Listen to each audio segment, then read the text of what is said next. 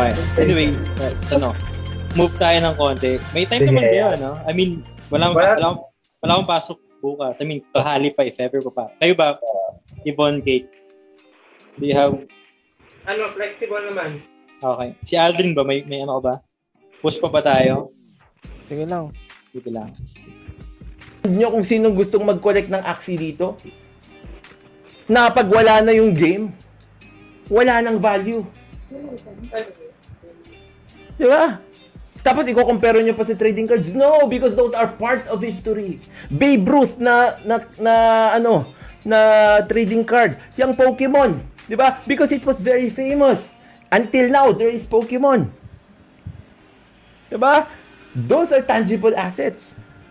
Ngayon, sasabihin mo, ito, kinolekta ko ito noon, tatalbog-talbog. Pero when in fact, hindi ka naman nangongolekta dahil gusto mong kolektahan yung Axie, gusto mong kolektahin yun dahil gusto mo lang kumita ng pera. Pag hindi na kumikita ng pera yun, wala ka nang pakialam dyan sa Axie mo, kaya mo nga binibenta. You confuse the two because you want to confuse the people who are watching you. Di ba? Gusto mo lang guluhin yung isip nila. Kasi dapat ang simple lang ng paliwanag. Pero hindi. Kailangan natin silang guluin para ma-scam natin sila. Diba? Ganyan ang ginagawa ng Axie Infinity sa inyo. Babalik na naman ako sa punto. Saan ka nakakita ng isang sustainable market na kung saan ang daming bumili, ang daming naglaro. Nung madaming bumili at madaming naglaro, nabawasan ang rewards. Nabawasan yung kinikita sa game. Bumagsak yung amount ng, ng SLP. So you're telling me, yung mga yun, no, yung mga yun na indicators, hindi yan scam? Bilhin mo yung sari-sari store ng kapitbahay mo, kikita yun, matutuwa yun. Lalago ang negosyo nun. Pag maraming bumili, ikaw maraming naglaro, nalugi ka. Tuloy natin. naman kikita dito. Simple lang. May may sasabihin na ako regarding dun sa ano, parang confusion. Na parang maamano ko lang. Kasi di ba parang ah, sa Bible, since mga kasyano naman tayo, no? ano ko lang, naisip ko lang na ganun, ganun kinonfuse si Eva eh. Parang straight lang yung yung instruction ni, ni God. Pero since kinonfuse ni Satan yung serpent si si Eve, doon nagkaroon ng sin. Diba? Parang yun nga, parang some, sometimes kapag kino-confuse tayo, dun, dun tayo napapahamak. That's why we need to, to really research about it. Add, add lang natin. Tuloy na natin. Bili ka ng Axie sa marketplace at ibenta mo ng mas mataas na halaga. Tulad lang yan ng bumili ka sa Divisoria at ibenta mo sa tindahan mo na may tubo. May marketplace kasi ito tulad ng Lazada at Shopee. Pero dito puro Axie ang binebenta. At kahit sino pwedeng magbenta dito. Actually, since NFT nga ito, pwede pa kayong magbentahan sa labas mismo ng marketplace. Kasi nga naiilagay mo sa digital wallet mo yung mga Axie na yan, pwede kayong mag-meet up lang sa kanto at magbentahan ng Axie. But wait, there's more. Ah, wag bago tayo dun sa waiters more, no? Magre-raise muna ako ng hand. I have a question. 'Di ba? Sino ba bumibili ng Axie? Hindi naman collectors ang bumibili ng Axie. Parang ako, kunwari, no, I collect guitars, no? Pero syempre, hindi naman ako big time collector. Ang gusto ko lang kino-collect talaga mga 90s guitars. Yon. I have some 2000 plus, no? Pero yung mga 90s guitars, the older, the better, ginugoogle ko, ganyan. Gusto ko yung mga yon. I am holding to those guitars because I am collecting them. I value them. I value them because of them being a guitar I like. Gusto ko kasi yung gitara na yon kaya siya nagkakaroon ng value sa akin. Ikaw, yung sinasabi niya na bumibili ng Axie, na nandoon sa marketplace na binibili. Binibili ng mga tao yun, no? Para kumita sila ng pera. And in the long run, dahil lahat ng mga tao doon ang gusto bumili ng Axie para kumita ng pera, argumentum ad absurdum, lahat na nung nandiyadyaan sa Axie community nyo, dyan sa Axie game nyo, no, sellers na. Why? Because they want they want to earn money. And how do you earn money? Doon sa mga sinabi mo, makakuha sila ng SLP o kaya AXS. Lahat sila gano'n ang purpose. Ngayon, saan manggagaling yung pera? That's the ultimate question. Siyempre dun sa mga bagong papasok. Di ba? Pinapaikot-ikot nyo lang eh. Lahat ng mga nandiyan na ngayon, no, they are waiting for money. No, napapasok para mapanalunan nila bilang SLP. Bilang AXS. Bilang kahit ano man yung cryptocurrency mo. Di ba? Yun ang inaantay nila. Because they're there already. Ngayon, anong nangyari kung bakit binawasan? Binawasan yun kasi ang dami nang naglalaro. Imagine that, no? Parang pag ako, game developer, matutuwa ako doon sa mga tao pag madaming maglalaro, bibigyan ko pa nga sila ng rewards eh. 'Di ba? 'Di ba pag maraming naglalaro sa weekends, usually, yung mga gamers dito na totoo ha, yung hindi lang Axie Infinity o kaya palo-palo lang. 'Di ba usually pag naglalaro ka ng game sa weekends, may times to experience. Bakit may times to experience sa weekends? Dahil nga merong o maraming naglalaro. Times to experience, times to yung drops, times 2 yung drop din ng pera. Bakit kasi madaming naglalaro? Ngayon, dito lang ako sa Axie Infinity nakakita ng marami kasing naglalaro, kaya bawasan natin yung rewards. Also, Good nga, job dun sa economy nyo na sustainable. Tawag doon, ako ah, hindi, doon sa sinabi niya na ano, um, na dinodoble, no? Kasi, syempre, naging gamer din ako. Oo. Ah, sa statistics, hindi ka maglalagay ng times 2 dun sa malakas ang market mo. Okay? Bakit ka maglalagay ng times 2 doon? Ano yun? Parang ihikayati mo palalo na mas dumami yung maglaro on that day. Di ba ang, ang concept niyan, kung saan mas mahina yung ano, yung day na naglalaro, doon mo siya lalagyan ng ano, ng mas mataas na reward. Let's say for example, times 2 experience. Okay? Dahil dito sa araw na to, kukunti yung naglalaro, then definitely dapat doon mo ilagay yung ano, yung pinaka-reward mo. Okay? Pero hindi mo hindi mo pwedeng ano, i-boost pa ulit yung yung naka-boost na. Mm. Diba? Parang ang mangyayari niyan, ah hindi ka mas parang instead na makahikayat ka ng mga taong bibili, okay? In, instead na maki, makahikayat ka ng pwedeng maglaro sa'yo, ang mangyayari niyan is um, tawag doon, parang walang magiging effect. Okay? So, parang gano'n kasi yung concept na ano eh. Nang kapag ka um, gusto mong erase yung standard na meron ka regarding sa Axie, no? Um, Siyempre, parang sa developer, pinababa nila yung value for the purpose of, uh, yun nga, makahikayat ng uh, manlalaro and at the same time, ma ma-improve yung quality na meron sila. For me, ah, yun yung ah, yung nakita ko dito sa ano sa ah, sa point na rin na parang ano na um yun nga yung yung parang um ah bumaba siya kasi hindi naman yan bababa dahil lang ano eh ah dahil lang ah parang ano yan eh Siyempre, Nang walang bumaba, dahilan, no? ah, nang walang dahilan, no? Oo. hindi naman siya parang ano, parang ah, 'di ba Aldrin sa stocks natin, no? Kapag bumaba yung value, ang Benta tendency ba nun, niya. ibenta mo? 'Di ba hindi mo ibebenta? I-hold mo muna 'yon. And then you will wait for the right timing para ibenta yung ah, meron ka. So, for me, ah since nag enjoy yung karamihan on that game, okay, they are preparing something big in such a way na yung mga bagong pasok eh makakahabol pa dun sa ano dun sa magiging economy nila. Okay? So sooner or later, 'di ba, parang oh, let's say uh, for example, bumaba ulit. Parang siguro may pine-prepare tong developer na to na mas malaki. Katulad nito, yung bagong labas kasi may bagong labas diyan eh. Mm. Actually, yung yung lupa nga. So, baka siya baka kaya siya ibinaba for the sake of uh, entering this uh, new ano new um etong bagong ano bagong uh, factor ng ano ng ng game no Ah, para yun nga, para mas maging exciting and mas sustain yung dapat i-sustain Mm. So, yun. Y- yun yung ano, yung yung sa akin on that point. Kasi nga, the, yung developer, they are still developing the game. Ah. Mm.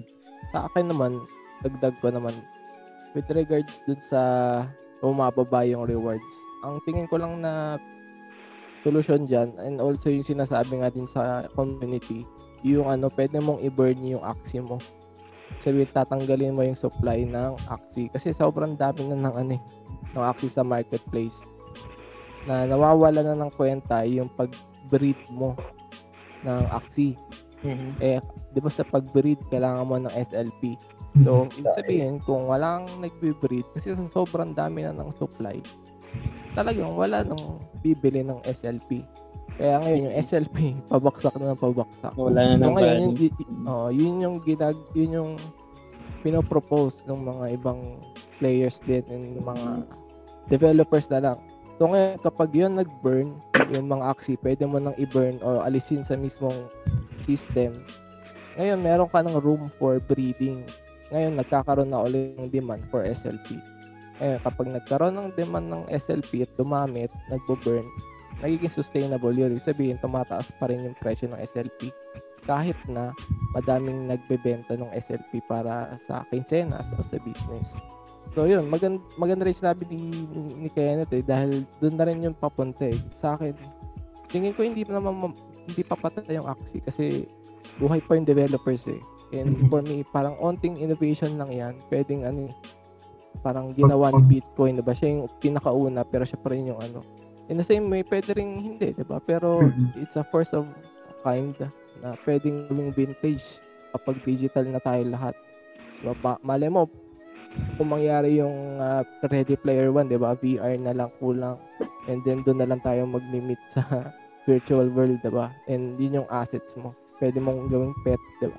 We, we'll never know kasi nga in the future pa yun. Pero yun, yun yung ano eh. Sa akin naman, yung point ni attorney na yung community kasi ng Axie ngayon nagiging toxic. Kaya nga, kahit nasa Discord ako nung Discord ako nila, hindi mo naman pinapansin eh, kasi alam ko yung iba hype. Diba?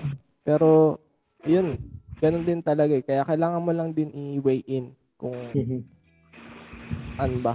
Pero for me, pero sa akin, medyo bullish pa ako kay, ano, eh, kay Axie. Onting tweak lang. Kaya, parang wini-weed out lang nga lang nila yung business part. Naging ganun na nga lang, sadly. Ako, gets, gets ko yung point Kenneth. Kasi, same with business. Ah, mas mahal kumain paggabi kumpara sa umaga. Kasi, diba, gusto, gusto nila na may, mayroon kumain sa umaga. Diba? Pero kung same lang ng price yan sa ng, ng panggabi mo, Okay, kakain pag gabi. oh, diba, ba't di ba kakain? Kaya mas mura sa umaga kasi gusto rin nila ng may, may customer din sa umaga. Gets ko yun. Anyway. Kaya ba, ano, Kate, Yvonne? Or tuloy na tayo?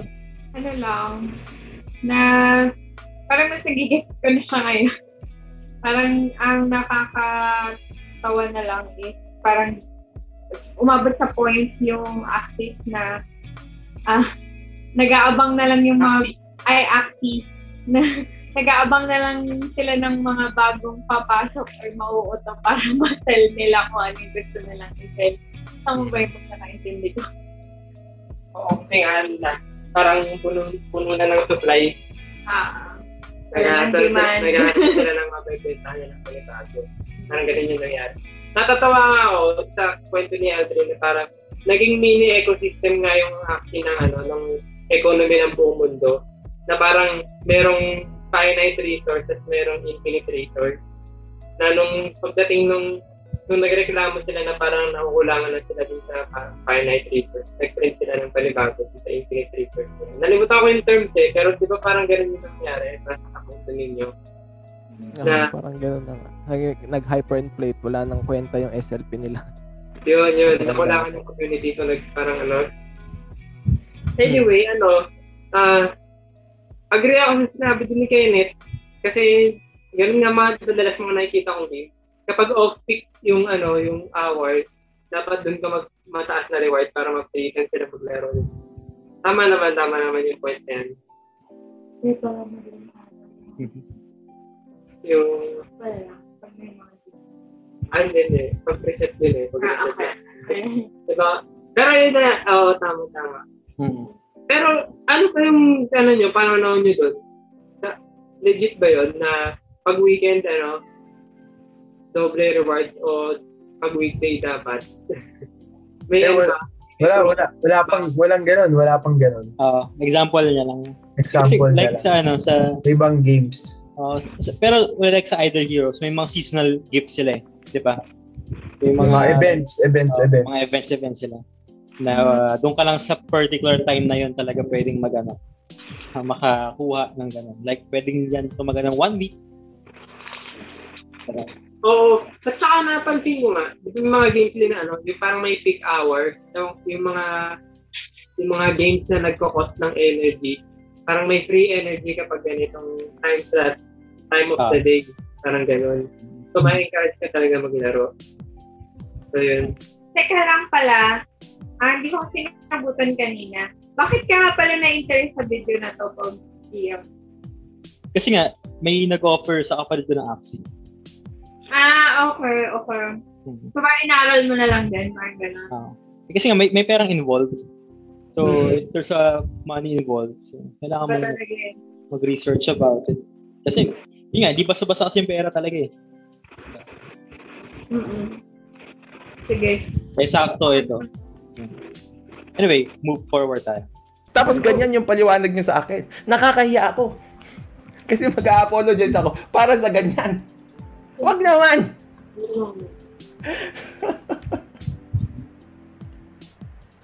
Imagine doon pa lang, panalo na ako eh. Saan ka nakita ng isang game na kung pinapatronize ng mga tao, bumabagsak?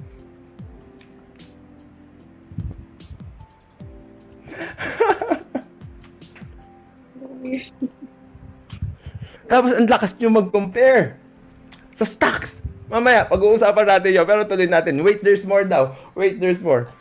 Pag pala may dalawa kang aksi, pwede silang maglabing-labing at magka-baby. And, charan! Wait for few days, pwede mo nang ibenta ang baby nila. Pero here's the catch. May ingredient kang kakailanganin para manganak sila. Hindi sila manganak pag walang SLP and AXS. Magsusunog ka ng AXS at medyo marami-raming SLP. Parehong cryptocurrency yan by the way. So saan mo ngayon kukunin yan? Bibili ka ngayon dun sa mga gamers. Kasi sila yung nagkakaroon ng SLP and AXS pag nananalo sila sa game. Bilang negosyante, need mong mga pital syempre. Ngayon, dahil nagbebenta ang mga gamers ng SLP and AXS, bumibili naman ng SLP and AXS ang mga breeders, nagkakaroon na ngayon ng tinatawag na trading. At nagkakavalue na ngayon itong SLP and AXS dahil may use na siya at may demand. Tulad ng Ito, ito. Dito muna tayo, no? Sa sinasabi nila. Ang hilig-hilig kasi nilang ganyan, no? Yung huli din na nag-explain tayo, ganyan din ang sinasabi nila. Kaya lang ginagamit nilang terms, players, tapos mga breeders, kung ano-ano lang. They just want to to put a distinction. Gusto nilang magbigay ng distinction doon sa dalawa para magkaroon kunwari ng isang legitimate exchange of goods or articles or items, 'di ba? 'Yun ang gusto nilang ipakita.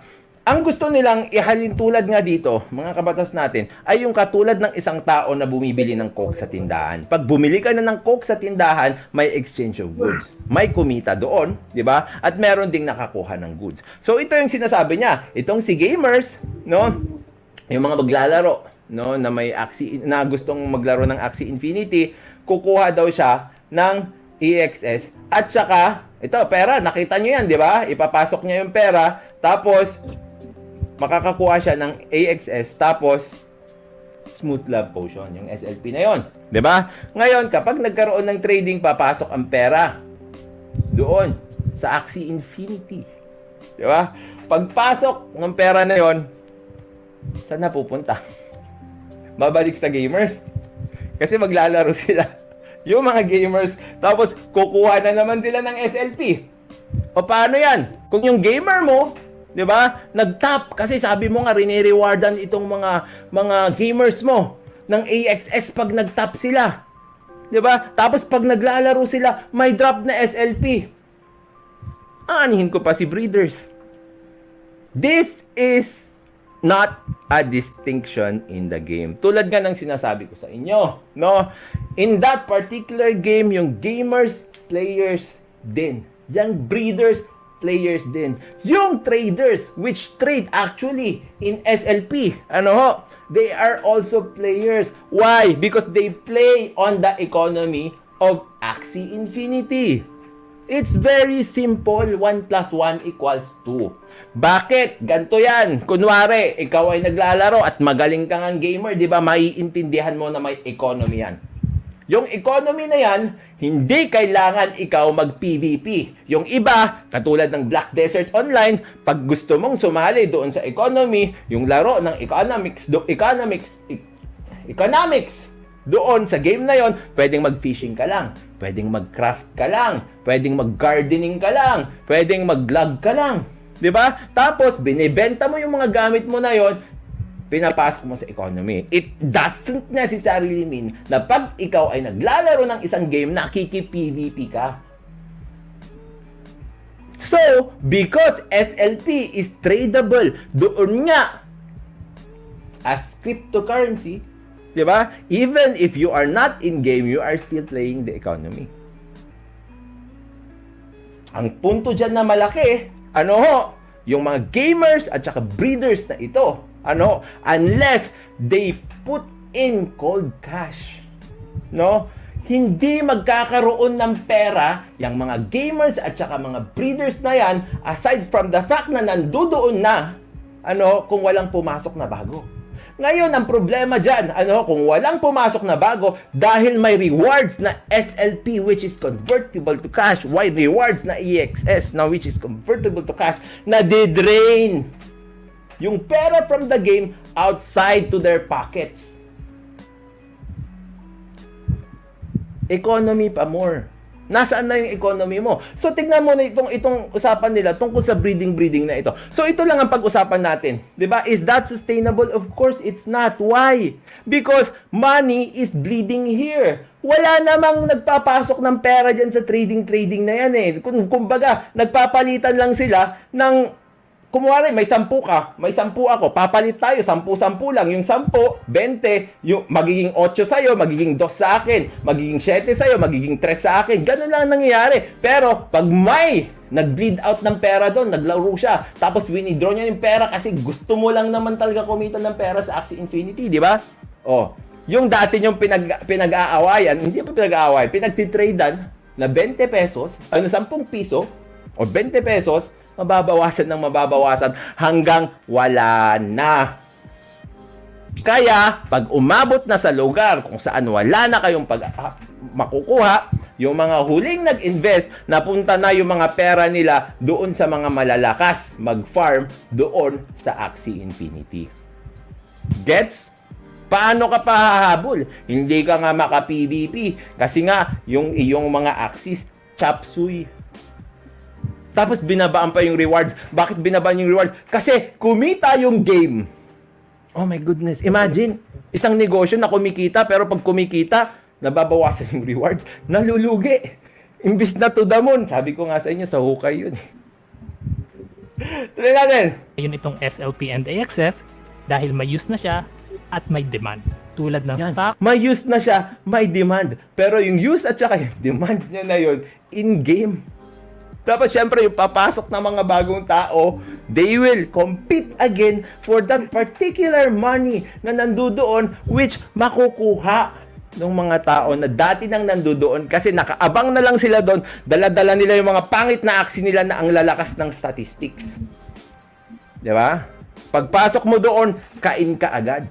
You are entering a jungle wherein people already set up fortress. Anong ibig sabihin ko doon? Yung mga tao na datehan niya dyan, nakabantay na sila. Bawat papasok na pera dyan, isa-siphon na lang nila sa inyo. Magiging rewards na lang sa kanila dyan kasi pagpasok mo dyan, wala ka pang kikitain. Sila, ang lalakas na ng mga axis nila, madali na lang silang mag-farm. Ikaw, hirap na hirap ka pa. So, anong gagawin mo? Ay, hirap na hirap ako mag-farm. Pasok na naman ako ng pera para ma-improve yung team ko.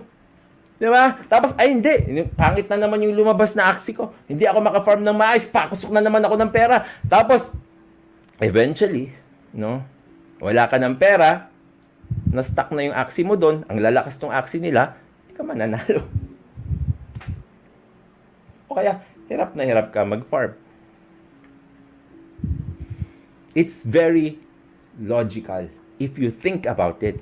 But people deny this. Dini-deny nila sa utak nila dito. Why? Because they are invested. Kaya pag hindi ka pa invested dito, just watch this.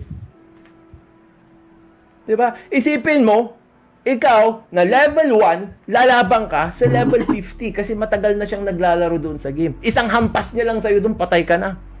I-post mo nga. If you play games talaga, al- tawag doon, parang very clear, no, regarding dun Mm. sa knowledge niya sa Axie. Kasi, i- if I'm not mistaken, no, kapag nag-PvE, PvP ka, hindi ka pwedeng luma, parang back to zero yan, ah, back to level 1 yan eh, yung Axie mo. So, level 1 na Axie mo versus level 1 na Axie ng kalaban or nung other player. Hindi ka pwedeng lumaban sa ah, level 1 at level 50. Kasi, imbalance naman talaga yon So, ang pinag-uusapan, pagka nagpi-PVP, ang pinag-uusapan is that ah yung ano, yung ah yung skills na meron ka at yung ah, composition ng axe mo versus dun sa kabila. Kaya for me, no, ah dito sa perspective niya, lalo, lalo, lalo na dun sa sinabi niya na ano, level 1 versus level 50, hindi niya talaga na ano na ah, na-encounter thoroughly yung game. That's why um, all the speculation uh, speculations na sinasabi niya is based on uh, theory itself. Kasi ano eh um, uh, isa sa mga nagustuhan ko dito sa ano sa Axie na to kahit hindi kahit di ako naglaro nito yung ano nga yung balance community yeah, lalo na sa PvP no so sa PvP kasi kahit sabi mong mataas na yung level mo sa missions or sa mga PvE pagdating mo ng PvP or wherein you can ano you can fight uh, other players no? Uh, nagiging back to see back to level 1 ka para lahat kayo pare-parehas. So ibig sabihin uh, strategy game in a way na um, uh, in a way na ano na uh, yung pagbuo mo ng Axie and then pagbuo mo ng ah, yung paghanap mo ng skills is a great factor. Kaya hindi mo ah, siguro kaya niya nasasabi do dahil kasi ah, kaya yung mga nauna kasi ganoon nga naman talaga yung concept. Kapag nauna ka ikaw yung unang lalakas. Pero pag pero pag doon sa game mismo hindi ganoon eh. Pag nilaro mo siya or pag nanood ka ng mga videos niya how it is being ah, how it ah, how it is being run okay. Ganun yun eh parang level 1 to level 1 kasi naka nakaka ah, yung ah, nakakausap na ako nung ah, naglalaro ng Axie talaga eh na ah okay. So ano ganito pala siya. Kahit sabi mong bagong pasok ka may tendency na ano na you will not be left behind. Kasi nga magiging go back to 1 eh level 1 eh So, kaya yung comparison of level 50 versus level 1, kung ganun yung magiging mechanics ng game, ano yung pinagkaiba niya sa iba? 'Di ba? So, for me, no, ah, sa PvP ng Axie, yun yung isa sa uh, pwede kong masabing maganda. Eh, kaya yung uh, itong sinasabi niya parang ah, on the perspective talaga na ano, na ah, without ah, the knowledge of ah, uh, without the thorough knowledge of the game itself. Based lang to sa ano sa knowledge na meron siya uh, on uh, on theory uh, on theory itself. Mm. Okay? Pero yung in-game Okay, doon pa lang eh, doon sa sinabi niya. eh. Yung in-game na yun, very ano, very ah parang ano, um ah ayun, parang I cannot Ah, I cannot totally say na, ayun, kasi yung wordness ka medyo mabigat. Mm. So yun, yun yung sa akin. Kaya, sa akin, sige, Yes. Drake. Ay, okay. Sa akin naman, parang kino-comment ko naman yung intention niya. Ano ko naman yung intention niya. Pero, yun nga, yung with regards, mas maganda sana kung tinry niyo muna Oo. one month diba? para makita na niya economics pero para at least in ah, hindi hindi one-sided diba? Mhm. Mm. kasi nangyari pa one-sided eh pero alam ko naman may alam ko naman yung pinupunto niya alam ko yung intention niya Actually, Pero- parang ang intention niya dito din eh. Kasi yung isa, yung isang YouTuber, ah, the other side of the coin eh. Mm. Parang sa kanya, yung sa kabila naman. Ah, Pero- sabagay. Kasi ang ang ang Pero- ano, mm. ang point nung isa, etong isa kasi ano, ah, ang ang difference niya doon sa dito kay attorney. Etong isa, nalaro mismo. Ito kasi, Oo. yung other side of the coin niya, hindi niya nalaro. Kumbaga, Mm. before he makes a compl- ah, before he says something, parang kailangan mo muna talagang ano, i-check yung ins and out bago bago ka makapag-conclude na mga ganito. Mm. So, Oh, yun. Yun nga eh, dapat winay-in na lang niya siya yung gitna, di ba? Oo, yun. Mas maganda Basta ito yun. yung risk, ito yung benefits, di- i-debunk niya yung hindi naman na, masyadong hype dun sa video, di ba? Yung siguro yung magandang combination. Pero Oo. yung isang point ata niya doon, ewan ko kung nasabi niya, yung, kasi parang pinupunto niya na parang umiikot lang yung pera mismo sa ecosystem na yun ah, na parang kung nagbigay ka, iikot lang yung pera mo doon. Pero, in fact, yung mismong token kasi na yun, ah, registered siya dun sa mismong ah, centralized na market na pwede mo talagang i-trade. Kahit ako pwede ko siyang i-trade lang yung coin. Sabihin may investor na hindi lang from the game itself. Kasi pat, katulad ko ngayon, kung nakikita kung ako trader, nakikita kong umakit yung Axie, pwede na maglagay ng mag, mag-invest dun sa Axie na pataas. So, hindi lang yung pera nila dun sa mismong ecosystem. Pwede rin mag-invest yung mga nasa labas. Oh, di ba din pwede mo rin pwede ka rin bumili ng SLP sa ano sa Ah, di ba? Tapos Ah, sa Binance, uh, ayun yung ite-trade mo na lang, no? Parang ayun yung magiging stocks mo. Yun So, nga din yung hinihintay ko eh.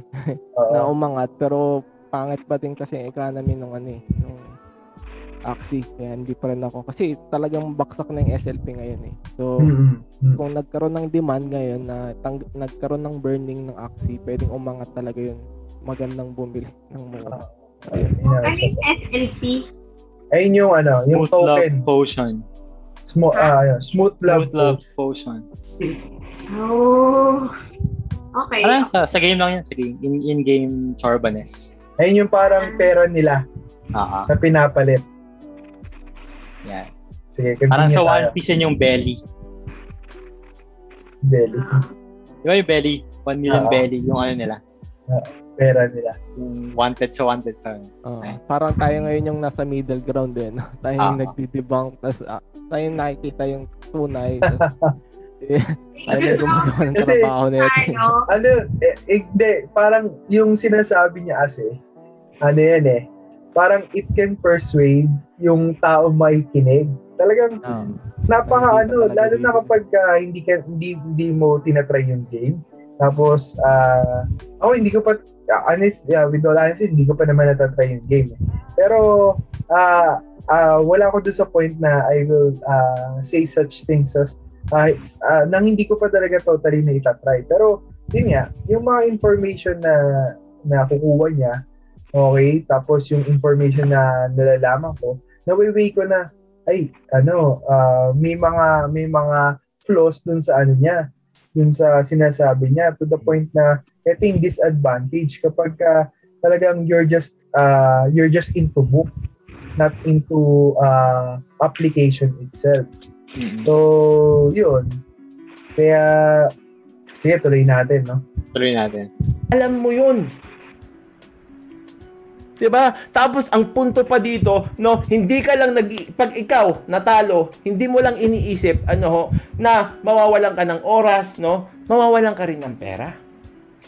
So imagine, yung kaya mong hab- kailangan mong habulin doon sa mga nauna sa iyo para ikaw makapag-compete. 'Di ba? ayun tama tama Pag, pag, pag Okay. ano, Parang sa Dragon- Sige, pa-pause muna ulit. Sorry. Um, kaya, mal- kaya malaking hugot niya eh. Regarding do sa mga nauna tsaka mga nahuli. Kasi nga, ang thinking niya, kapag nauna ka, oh, malakas ka na kaagad. Pero hindi niya na hindi niya na nakita yung game na kapag ka kinalaban mo yung other players, babalik ka ng level 1. Mm. Level 1 to level 1 yung laban So, mo. matchmaking na maayos naman sa Oo, parang matchmaking na maayos. Ang magkakaiba nga lang dun sa axi na gagamitin mo and dun sa skills na ah, meron ka. Kaya yung iba, may mga strategy na, gina, na ginagawa. Let's say for example, etong axi na to, ang pangon, yung parang ano, parang may Sa mga, parang si, si Fire, lamang siya Kay- kay, kay Leaf, kay ano. oo, ganon. Ah, Oo. Kaya kaya makikita mo yung balance ng game. And aside from that, kaya kaya siguro pinupunto niya na let's say for example, kung sino yung mga nauna, sila yung mga malalakas na kagad. Kasi nga hindi niya alam yung yung ah, mechanics na kapag pumasok ka ng PvP, level 1 parehas. So kung ang faction mo is fire, tapos ang faction ng kabila is water, then definitely malaking chance na manalo si water. Pero kung dun sa team mo, meron kang, ah, let's say for example, lightning. So, malaki rin yung chance mo na ma- ma-counter. Kaya nga, tatlo yung team ng bawat isa. eh. So, kung Mhm. merong water, hindi lang puro fire, no? So, yun. Kaya, ano, ah, for me, ah, napaka one-sided nung ano nga, nung, um, nung, ano niya, yung vlog niya. Okay? okay. Question ako tungkol sa Axie. Pwede bang pwede ba mag-trade ng ano? Halimbawa, meron kang pamato mo, pwede mo ipamigay sa iba? Oo, meron ganon. Yun yung, Pwede. yun yung Axie yung tinatawag. Yung mismong character, Axie ang tawag. Tama ba? Okay. Axie ang tawag doon. Pwede mo sa ibigay sa ibang account, parang ganun. Pwede mo ibigay o kailangan may kapalit. Pwede mo ibigay, pwede mo i-gift lang.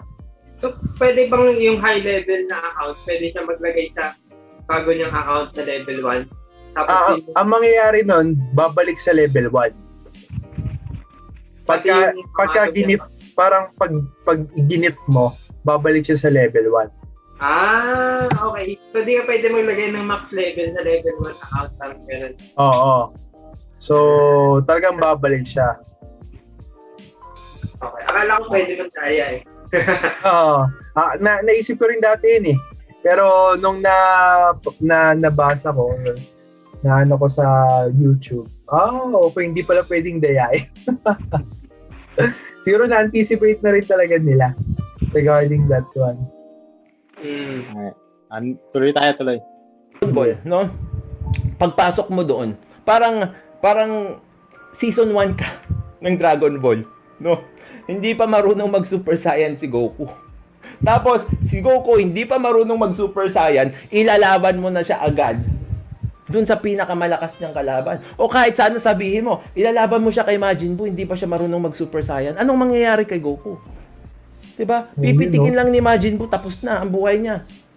Imagine that and you are entering a game na ganun ang nangyayari. Di ba?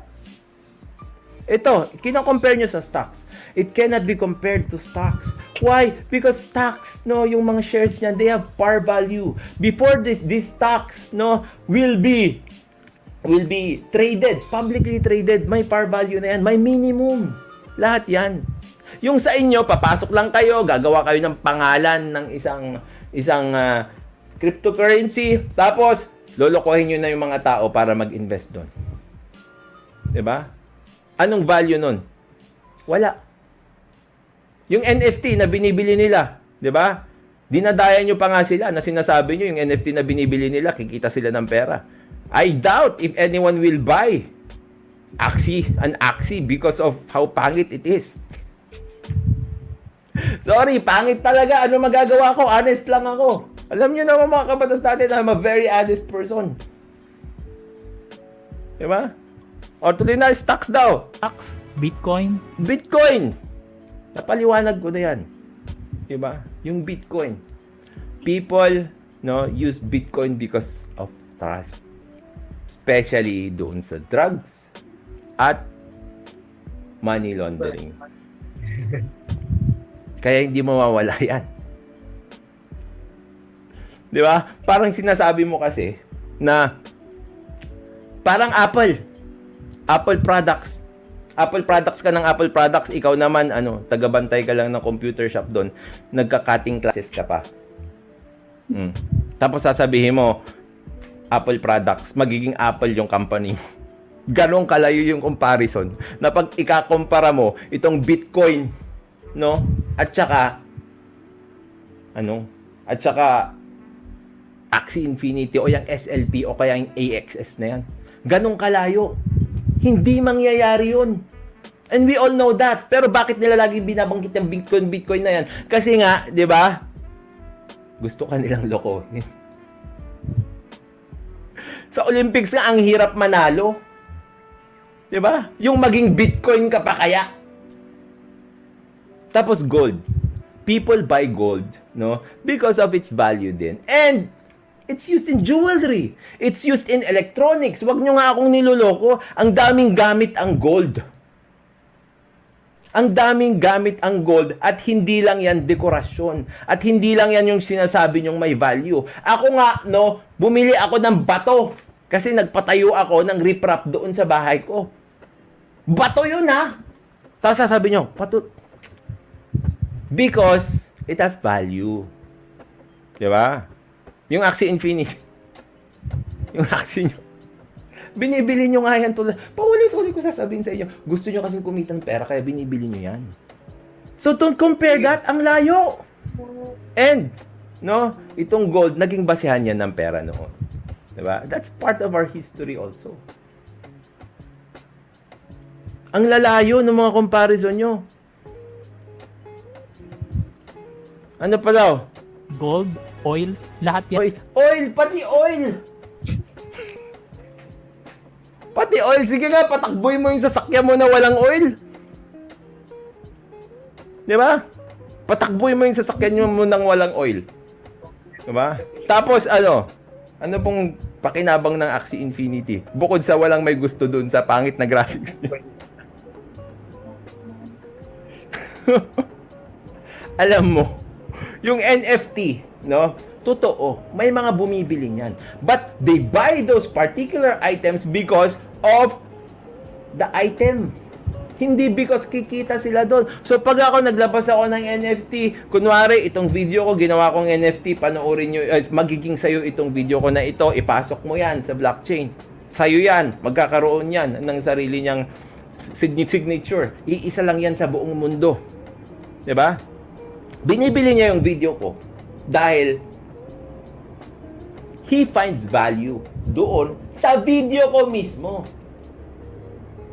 Itong Axie Infinity, itong mga axis nyo. Huwag na tayong maglokohan kasi, naglolokohan tayo eh. Parang ito. Yan tumataas at bumababa ang value depende sa demand. At dito ngayon papasok ang mga traders. Ito, traders, narinig ko eh, na- nasagot ko na yan kanina. Ano? Pero itong mga traders na ito, ano, they don't put so much value in the game. Ano? Kapag naman, ikaw ay nagho-hold lang. Di ba? Ang problema pa dito sa trading nito, di ba? Dahil tignan mo ang ano ba ito? Ito, smooth love potion to oh. Tignan niyo, nakita niyo yung graph niya, di ba? Nung tumaas, bumagsak. Ngayon, pababa na ng pababa.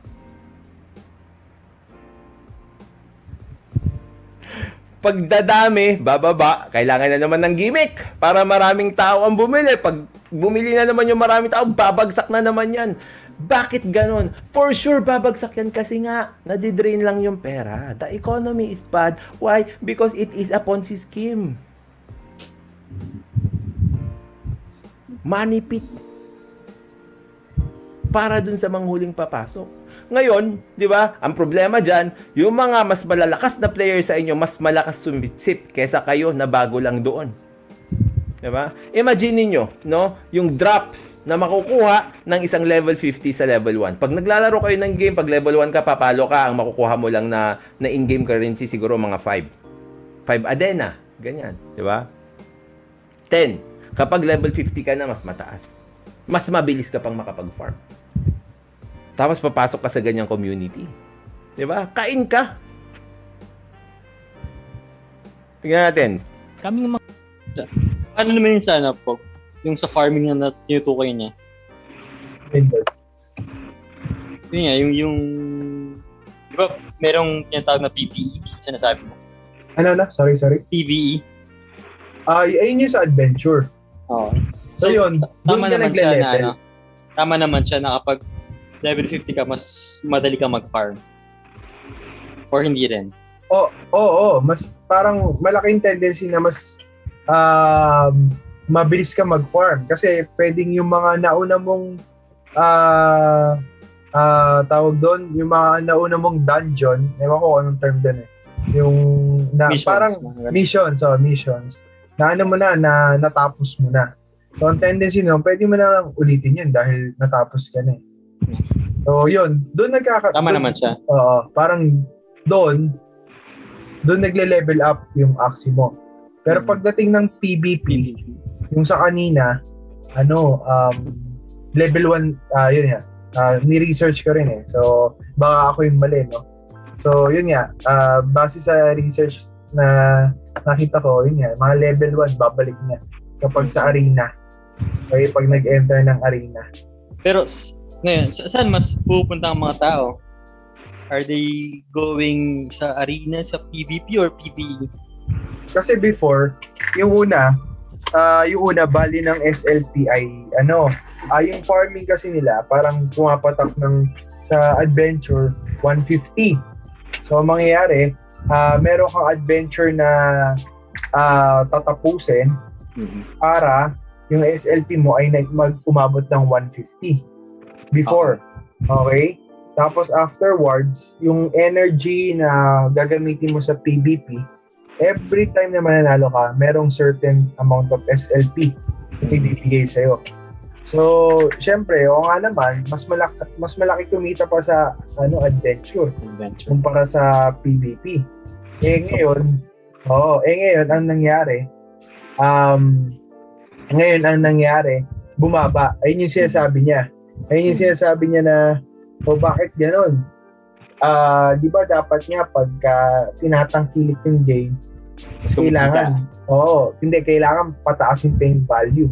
Ah, Okay? So, kasi instead na ang mangyari, ah, 150 na yung binibigay na SLP ni developer, ginawa nilang 75. oh, So, okay. ayun yung ano, ayun yung pinaka ayun yung pinopoint niya na ano, na bakit Oo. daw bumaba.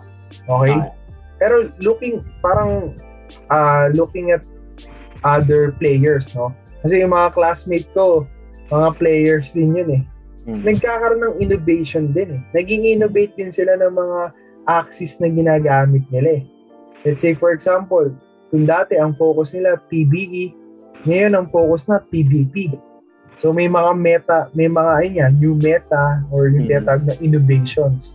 So uh, instead na ah, yung na-farm nila na SLP, let's say for example, mga 250 before na nare-receive nila, no? Ngayon, nare-receive pa rin nila. Okay? Kahit sabi mong mababa na yung sa farming nila, nare-receive pa rin nila yung amount of ah, SLP nila before. Kasi nga, binago nila yung meta na meron sila. Parang nagkaroon ng innovation. So, Alright. yun. Sige. Try natin. Five minutes na lang to. mga traders, sinasamantala namin ang fluctuation ng price. We buy the low and sell the high. Noong bumaba ang value ng SLP, bumili rin ako niyan. Bukod pa sa kinikita kong SLP sa mismong game. Nagbabaka sakali lang kami na tumaas siya someday at maibenta ng mas mahal. Again, Yan. Tignan nyo yan, no? Nagbabaka sakali lang sila. Pag bumili sila ng SLP, while it is low, aakyat din yan ulit. Diba? Kasi nagkakarga sila eh.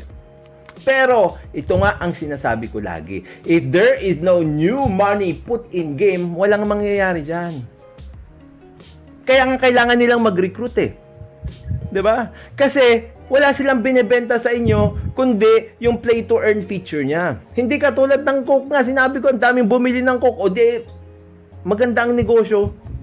Dito ang daming naglaro. Tapos may ipapakita ako sa inyo, no? Yung yung anyway, bukas na siguro 'yun, bukas na kasi masyado na mahaba.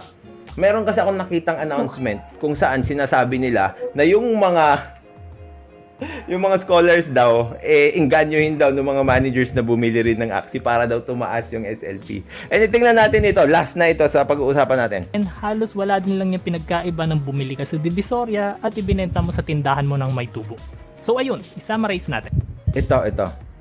Bahala na siya. Panoorin nyo na lang pag isasummarize. Itong sinasabi niya, no, na wala rin niyang pinagkaiba doon sa bumili ka, no, ng, ah, ng ah, tinda, ay, ng, ng bag sa Divisoria tapos ibebenta mo ng tubo, may, may tubo. Totoo yan. Kasi nga, you are there to make money. Kahit ano man ang role mo dyan, trader, uh, player, gamer, kahit ano, no? Ganto lang ang isipin nyo, no? You were all there to earn money and not because of the NFT. Ngayon, ang bottom line nito, no? Ad argumentum ad absurdum. At the end of the line, kala nyo at the end of the day, ah, at the end of the line, pagkatapusan na, no? Lahat na kayo nagbebenta. Ganon ang truth diyan. Imagine mo, no? Dito sa buong mundo, o kasi sa Pilipinas lang, o buong mundo na, no? Doon sa buong mundo, tayong lahat, no? Naglalaro na ng Axie Infinity. Sino na ang bibili? 'Di ba? Lahat na kayo nagbebenta eh. Yun ang dulo nun. Isipin mo ito, no? Meron kang community kung saan lahat ng tao doon seller. Lahat ng tao doon gumustong kumita ng pera sa pamamagitan ng pagbebenta ng SLP, sa pamamagitan ng pagbebenta ng AS, AXS. Sino ang bibili? Eh lahat na sila doon nagbebenta. Kailangan mo magpasok ng bago. Kaya nga, isa siyang Ponzi scheme. Very, very obvious. Ngayon, kapag ikaw ay bago, papasok ka doon, titignan mo yung mga tao na isa-suction lang yung pera mo. Ang lalakas nilang mag-farm, ang bagal mong mag-farm, ubos na yung pera mo, bumabagsak lang yung SLP dahil walang nagpapasok ng bagong pera. It's a scam. Now, no, bilang isang closing, ano, mamaya pala yung ating live stream sa Facebook, doon po sa bagong channel na natin. Ano, yung isa lang, no? So ang mangyayari dito, yung itong itong live stream na ito doon sa batas natin, yung isa doon sa Attorney Libayan, parang ganun din ang nangyari sa Facebook. So actually meron na rin ay sa YouTube, kaya actually meron na tayong palit ng classroom talaga. Ano? So ngayon, nabasa ko din gawa-gawa lang yan ng PhilHealth para makalimutan yung 15. anyway, ito, ito mga kabatas natin, no? Tax magbayad kayo ng tax kasi pag meron kayong video diyan na kumikita kayo tapos hindi kayo nagbabayad ng tax, sisilipin kayo. anyway, yeah, kita-kita po tayo. Ano ba yung panghuli ko? Ito, ito, yung panghuli ko, no? Huwag na kayong pumasok diyan. No, there's no such thing as easy money. Walang ganun. Otherwise, mayaman na tayo lahat. Diba? Pero sasabihin ng mga tao, ikaw kasi hirap na hirap ka sa pera mo. Hindi ba mas maganda yung pinaghirapan? Di ba? Isipin mo naman yun. Di ba maganda yung deserve mo? At syempre, di ba maganda yung tumulong ka actually dun sa community mo? Nagbigay ka ng actual product o kaya service kesa yung kumuha ka lang ng pera doon sa mga tao na kapapasok pa lang. Think about that. Di ba? Yan, mga kabatas natin, lipat po tayo sa kabila. Tayo content naman, Nanda, most most risk request. Yun. Yun na. Stop share na. Alright. Wow, wala so, pala. i-ano ko lang, i-ano ko lang yung last point niya. Which is, parang it's, it will become a cycle uh, at the end. Uh, tama nga naman. Or I mean, you, uh, may may point naman talaga siya na Mhm. ikaw ikaw bago ka pwedeng sa sa game is na-enjoy mo siya pero eventually you will become a seller as well. Ngayon since seller na kayo lahat they need kailangan nilang magpasok kayo ng mga bagong bibili. Tapos yung mga bagong bibili eventually they will become sellers. Diba? Parang ganun yung punto niya. Diba? Kaya sinasabi niya parang ano nga siya hindi siya sustainable so, talaga so kayo Ako, sige. Ako sa akin, ano, actually yung sa last point niya, agree naman ako regarding dun, there's no easy money naman talaga. Mhm. Okay?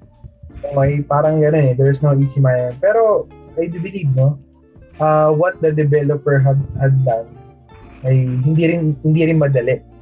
Tapos yung mga naglalaro ng ano na yung mga nagfa-farm, hindi rin siya hindi rin siya madali. Uh, although hindi service yung ino-offer niya. Mm. Pero nagkaroon nga lang tayo ng innovation na ah, dahil nakita ng ng ano ng ah, developer na maraming tao ang naglalaro, why not incorporate natin na lagyan ng earnings yan? So that ah, yung iba, kung ang purpose lang ng nila is for them to play, then that's good. Okay? Pero what if an innovation like this na ah, you can also earn? Diba? So for me, no, uh, regarding do sa point niya na I would not recommend Axie or I would recommend, it's still up to the decision ng tao. Okay? Kasi yung ano, yung yung vlog niya parang ano, napaka napaka one-sided niya. Okay, there are some points na ayun, katulad nung sinasabi niya, there's a possibility na ah, mag-close talaga yung game. So, ano ba yung mga purpose bakit mag-close yung game? uh, it is not being supported, walang naglalaro. Tapos, uh, what else?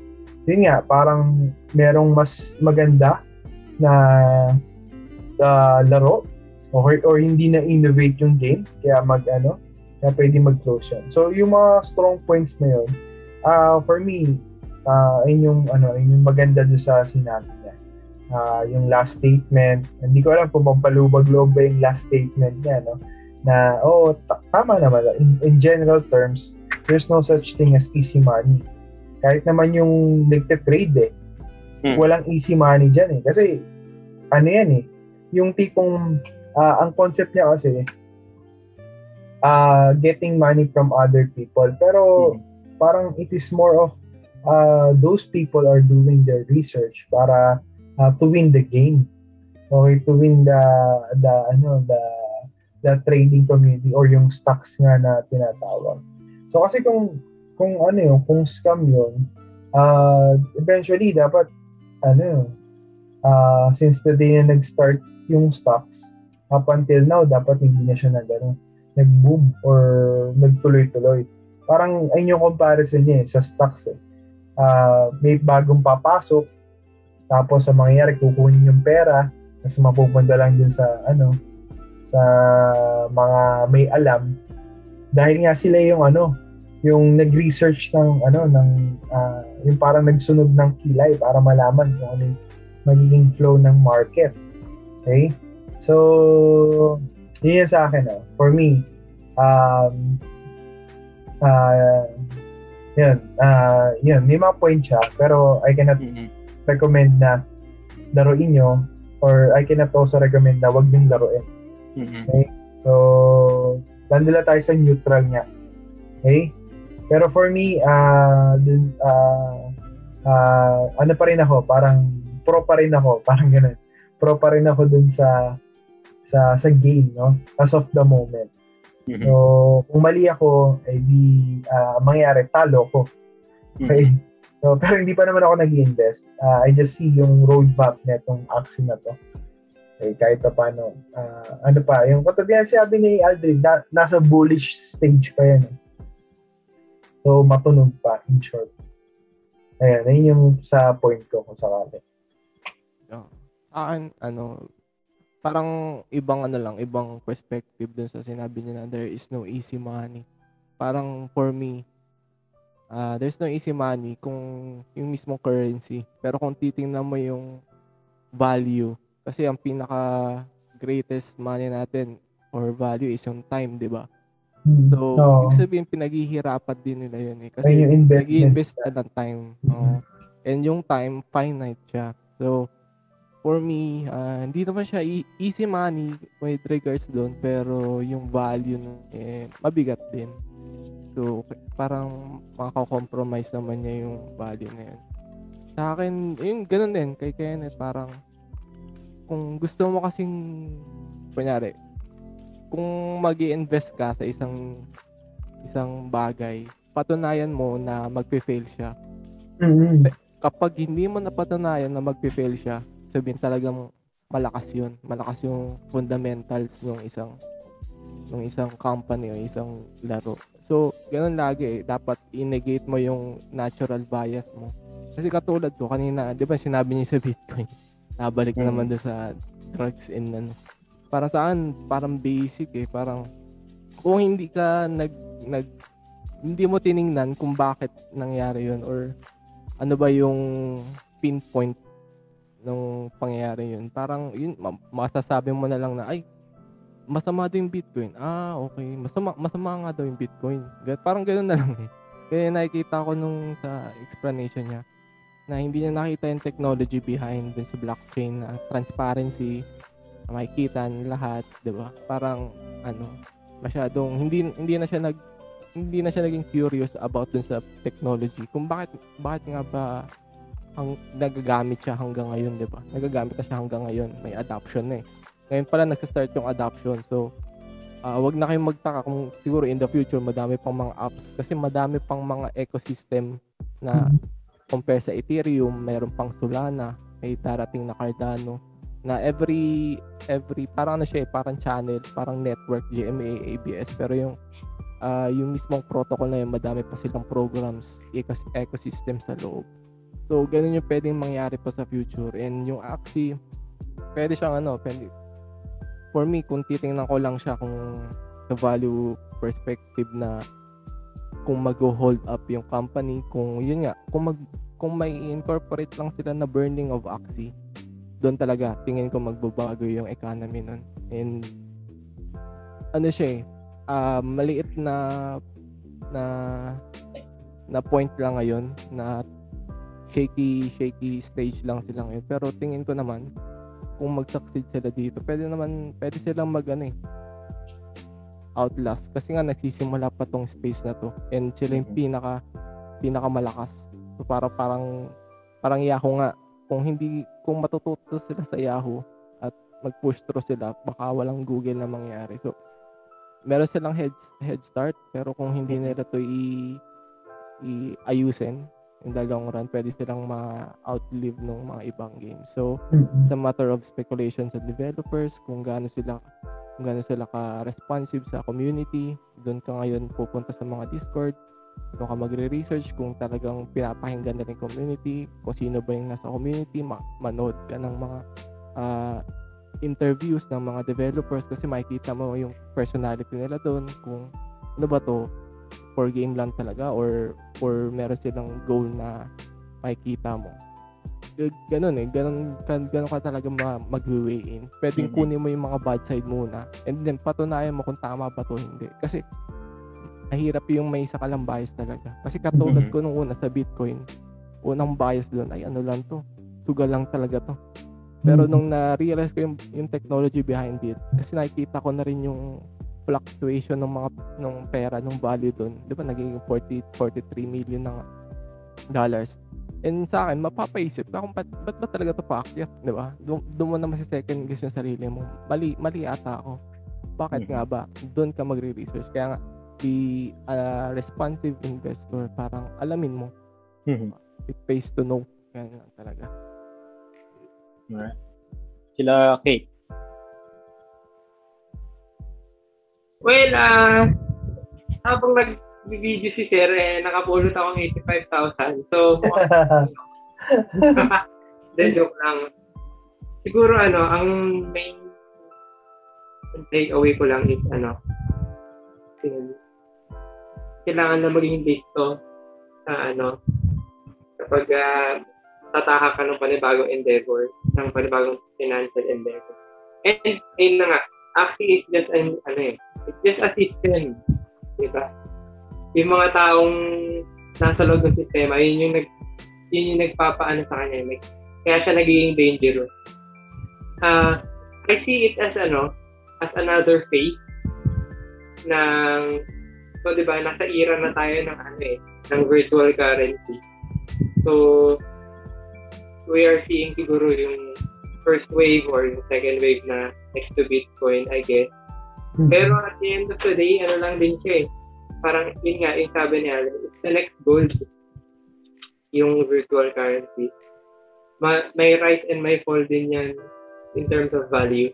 Iniisip ko na nga lang na yung mga bilyonaryo ngayon hindi naman talaga sila ng, yun nga, yung sabi niya, hindi na sila nag-focus ngayon sa ano eh, sa pagpapa, pagpaparami ng dolyar na meron sila. Inaano na lang nila, parang naghahanap na sila ng ways in order to keep their money relevant. Na kung hindi nila matranslate yung money nila into the next form of currency in their lifetime, kailangan nilang maipasa in such a way na ano, kailangan mayaman pa rin sila in the next century. Parang ganon. Hmm. So, ganon din yung nasa isip ko ngayon na kung if ever man magka-extra ako tapos magka-opportunity na ano, payamanin yung virtual currency ko ngayon. Payayamanin ko na siya, tutubugin ko siya, gagastin ko, i ko na, parang ganon. Up until, basta as long as it still has value Mhm. sa generation natin, parang yun na yung pa- paangat, diba? So, gusto ko, halimbawa, ano, kung hindi man ngayon, gusto ko sana magpamana ng milyones na virtual currency sa anak ko. Parang gano'n. Yun yung nasa isip ko eh. Kasi alam kong yun na yung next. Ano, yung physical money will die down. Parang gano'n. Bakit sa ano, sa economy lesson ni Andrew kanina. Oo eh. Kasi like parang sa mga ibang countries, like Philippines countries na, diba? Mal- malay mo, no? Parang 10 to 20 years from now. Or, hindi, may- medyo malabo 20 years. Mga 50 years from now. Another currency na naman. Hindi na nga digital, eh. no? Hindi ko kasi pag namatay yung Axie, may panibagong laro din naman nilalabas eh. Na to earn din eh. Na magiging big thing din.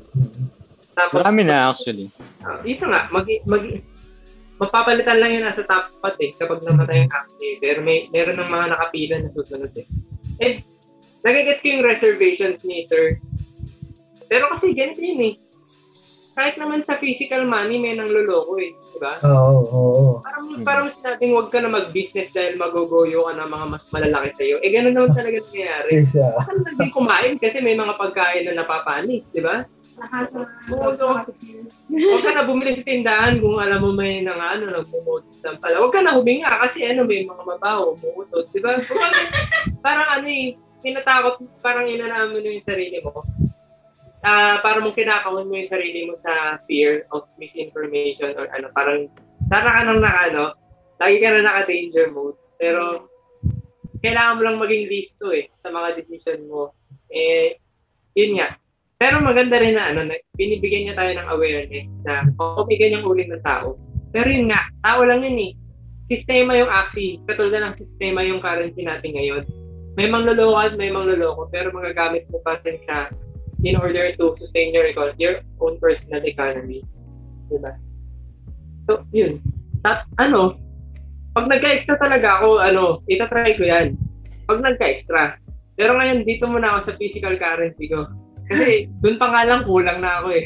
Oo ko sabihin lang. Ay, okay ka. Yes. Parang, final thought ko lang dito. Kasi nasabi niyo naman na lahat about the everything. Siguro this is also an invitation for our viewers, ay viewers, for our listeners, na ano, um, choose yung content na pakikinggan mo wisely. parang the same way na, alam mo, pag, yun nga, parang balik din ako sa natutunan ko sa inyo today, yung diligence. ganyan. Kasi, kanina nagbubulungan kami ni Kate, nung mga later on na ng, ano niya, video niya, paikot-ikot na siya, no? Tapos tawa-tawa pa kami na may second part pa. Pero, iisa lang naman ang pinupunto niya. For him, yung platform is um, scam. So, huwag ka mag-invest. Parang ganon. Pero, parang ako, parang meron din ako reservations in listening to him. Kasi by creating that reaction video, kikita na rin siya sa YouTuber eh. Di ba? so, parang, may ano din, parang, may inner motive din, parang, on my perspective ha, ganyan.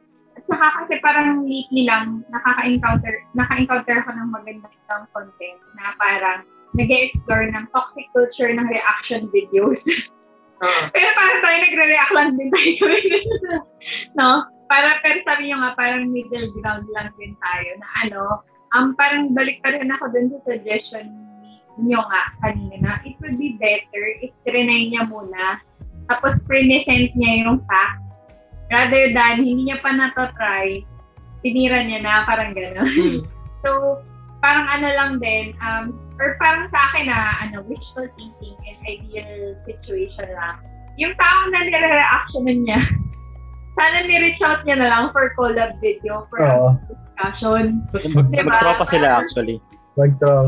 Pero Hindi disappoint, magkaibigan disappointed, sila disappointed siya. Ah. Parang ganun eh, no? Kaya siya gumawa, kaya ginawa niya yung video. Oo, kasi meron akong ano, parang may sinafollow ako, actually ano sila, financial platform, ah, financial YouTube channel, ganyan, ganyan. Actually, yung, ang una talaga, ah, yung channel na yun, very against sila sa parang culture ng wedding industry na parang masyado ng magastos, may mga exploitation, paano nangyari, ganyan, ganyan. Tapos meron namang YouTuber na nagtatrabaho sa wedding industry na parang ang sinabi, parang kinall out sila na hindi yun yung talagang ano, full fact. And alam mo ginawa nila, nasa ibang state pa yung yung ate na nagtaga-wedding industry. In-invite nila papunta sa state nila and gumawa sila ng YouTube video discussing about everything. As in asking, so parang, kasi nga daw, ang ano nila is we're adults here. Parang yung YouTube channel natin, ang goal natin is to inform people. So, parang yun lang, pagdating lang din sa viewers, maghanap kayo ng mas balance. kasi parang Oo, for me, yung both niya, parang masyado silang extreme. Yung, na parang, yung isang side, ano, uh, Pro- speaking from experience na nakapag-benefit na sa dun sa Axie pero system. hindi niya na-explore yung, pa, ano yung risk. Yung, Oo. Oo, yung kabila naman, na alam na niya yung negative connotations ng sistema. So, nagbigay na siya agad ng mga worst case scenario sa lahat. So, parang parehong extreme eh. Kaya, actually, kaya nga tayo nandito, di ba? Yes. Kasi tayo yung, ano, ang tagapunan ng Dapat, pwede pala tayo mag-vlog, no? Nung ano, mga commentaries. Papanoorin na natin. Yung Tapos next na live video natin ng podcast, ah, abangan nyo na lang sa Oo. Facebook. Yan sa, pani- Parang ano, sa panibagong channel. reaction video. reaction video. Mag ano kaya tayo, no? Gawa tayong, gawa Reaction tayong to the page, na- reaction.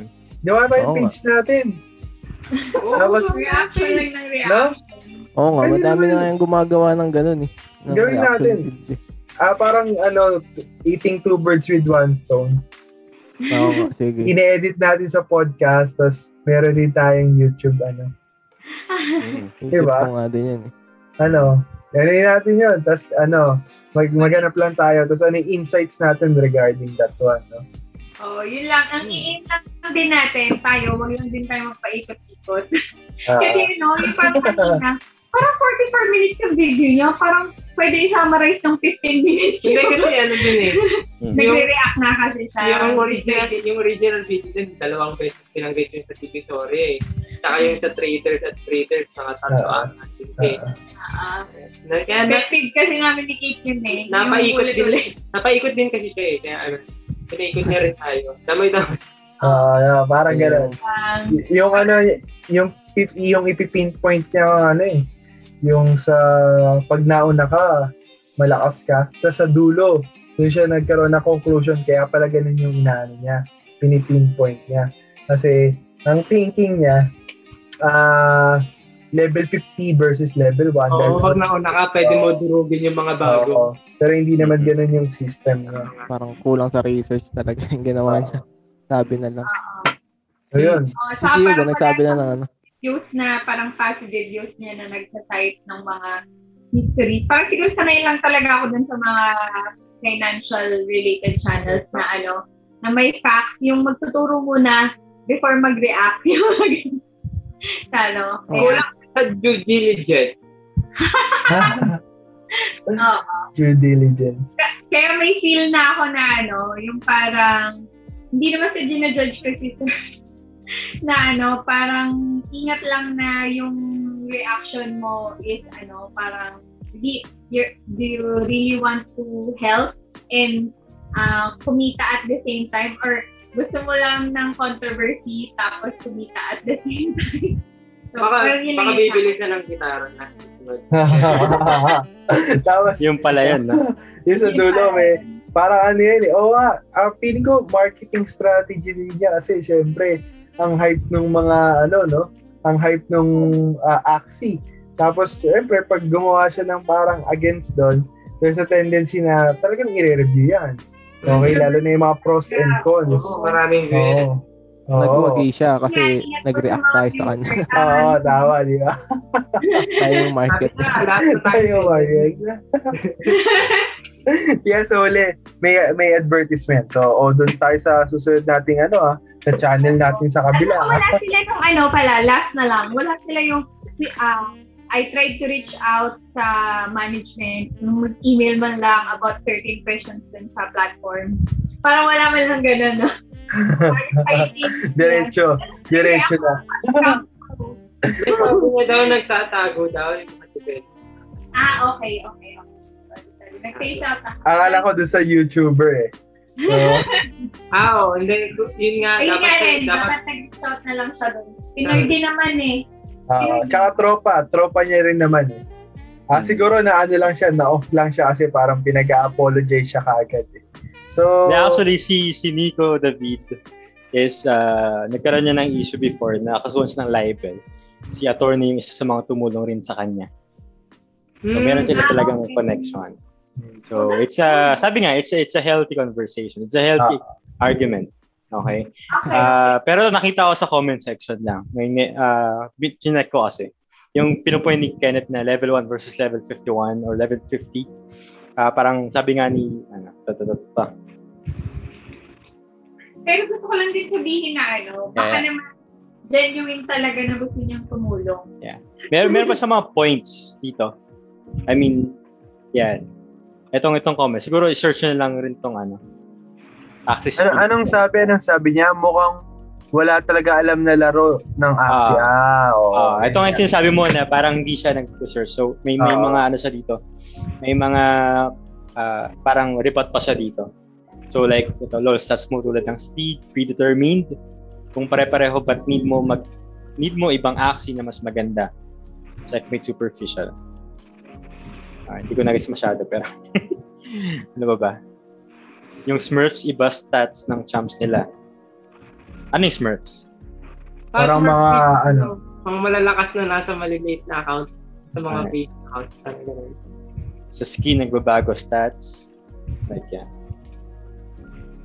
Anyway, hindi ko na hindi ko na nababasa 'to eh. ah, Pero sa akin siguro uh, oh, may, I mean okay na ba kayo? Sorry. Ah, yes, oo. Okay na ako. Okay. Sa akin, 'di ba? ah, ang akin lang naman. Again, doon dito ako sa sa sa position that uh, I'm I'm questioning. Kasi hindi ko nga alam eh. Wala nga rin talaga akong alam dito eh. And uh, I found yung video niya explaining. Kasi hindi naman ito yung video niya na, na ito lang. Marami pa siyang mga videos regarding this na nagbalikan sila ng mga arguments nung ano niya, nung kaibigan niya. Okay. So, Mm. sa akin, um, just like what we're doing now, uh, kung papasok man tayo, kung kahit anong mga investment or whatever, we need to have that informed opinion. Diba? So, wag tayong basta-bastang ah, papasok sa isang bagay na hindi na, naman talaga natin totally um, alam. Kasi, at the end of the day, yun nga, pwede ka ma-exploit ng, ng may mga alam eh. I mean, negets ko yung point na itong mga taong to, nag-invest sila ng time nila, ng, ng researches nila to to uh, be on top of this game. Ayan. Pero nga, kung ikaw ay yung tipo ng tao na papasok lang because of the hype, because of ano, ah, may, uh, basta yun, na, na, na-hype ka lang, eh, malamang sa malamang, ikaw yung ma, ma ano, ma, Madali. Oo. ikaw yung ma ah, ano nito, ma, ma parang may scam nga. Ah, Diba? ikaw yung magsasabi na scam to. Oo, ikaw yung magsabi na, ito scam to, ganyan, ganyan. So you need to have that informed uh, opinion talaga. And uh, uh, ano rin, makita rin talaga yung mga pros and cons ito. Eh, nagas ko nga rin yung point ni Kenneth. Oo nga, di ko rin, di, ako, di ko rin alam yun na mayroon, meron palang mga uh, one, yung one versus one, ay, level 1 versus level 1 pala talaga. Ayan. So, isa yun sa mga, di ba, sa usapan, doon, doon mo nalala, nalalabas na ano yung ano, yung mga, nalalaman yung mga gantong mga details pa. Di ba? So, yun. And, syempre, uh, visit natin yung history lesson ni Aldrin, ano? yung mga ano, yung sa I mean, history ng eh. ating ano. Oo. ayos yun, at least- ayos. At least na-connect, di ba? Oo. So, it's uh, more... talaga. Si ano, talaga. Ano yan? Dahil naalala ko yung kay Schomburg talaga eh. Oo, do- doon lang din ako nagsimula eh. Actually, Mm. doon, kasi diba nagsimula ako sa Bitcoin dahil pangit yung market, eh, hindi, hindi ko sasabihin pangit yung market. Talagang, ano, ah hindi ganun ka-conducive yung environment sa PSE dito sa Pilipinas kasi laging may takatan na COVID. So, pumunta nga ako ng, ng crypto to explore. Yun na, doon ako napadpad. Kaya maganda rin na ano eh, pumunta ka sa ibang environment kasi doon ka mag doon ka rin ma, ma- mapapatanong. Ba't nga ba ito nagtatribe? Doon. Yeah. Tapos nagsimula na yung history. Kung saan saan ako napunta. Hindi ko na, na hindi ko na, na ano, na-realize na, uh, ito na pala yun, nag-click na lahat. Kaya pala ganito. Mm.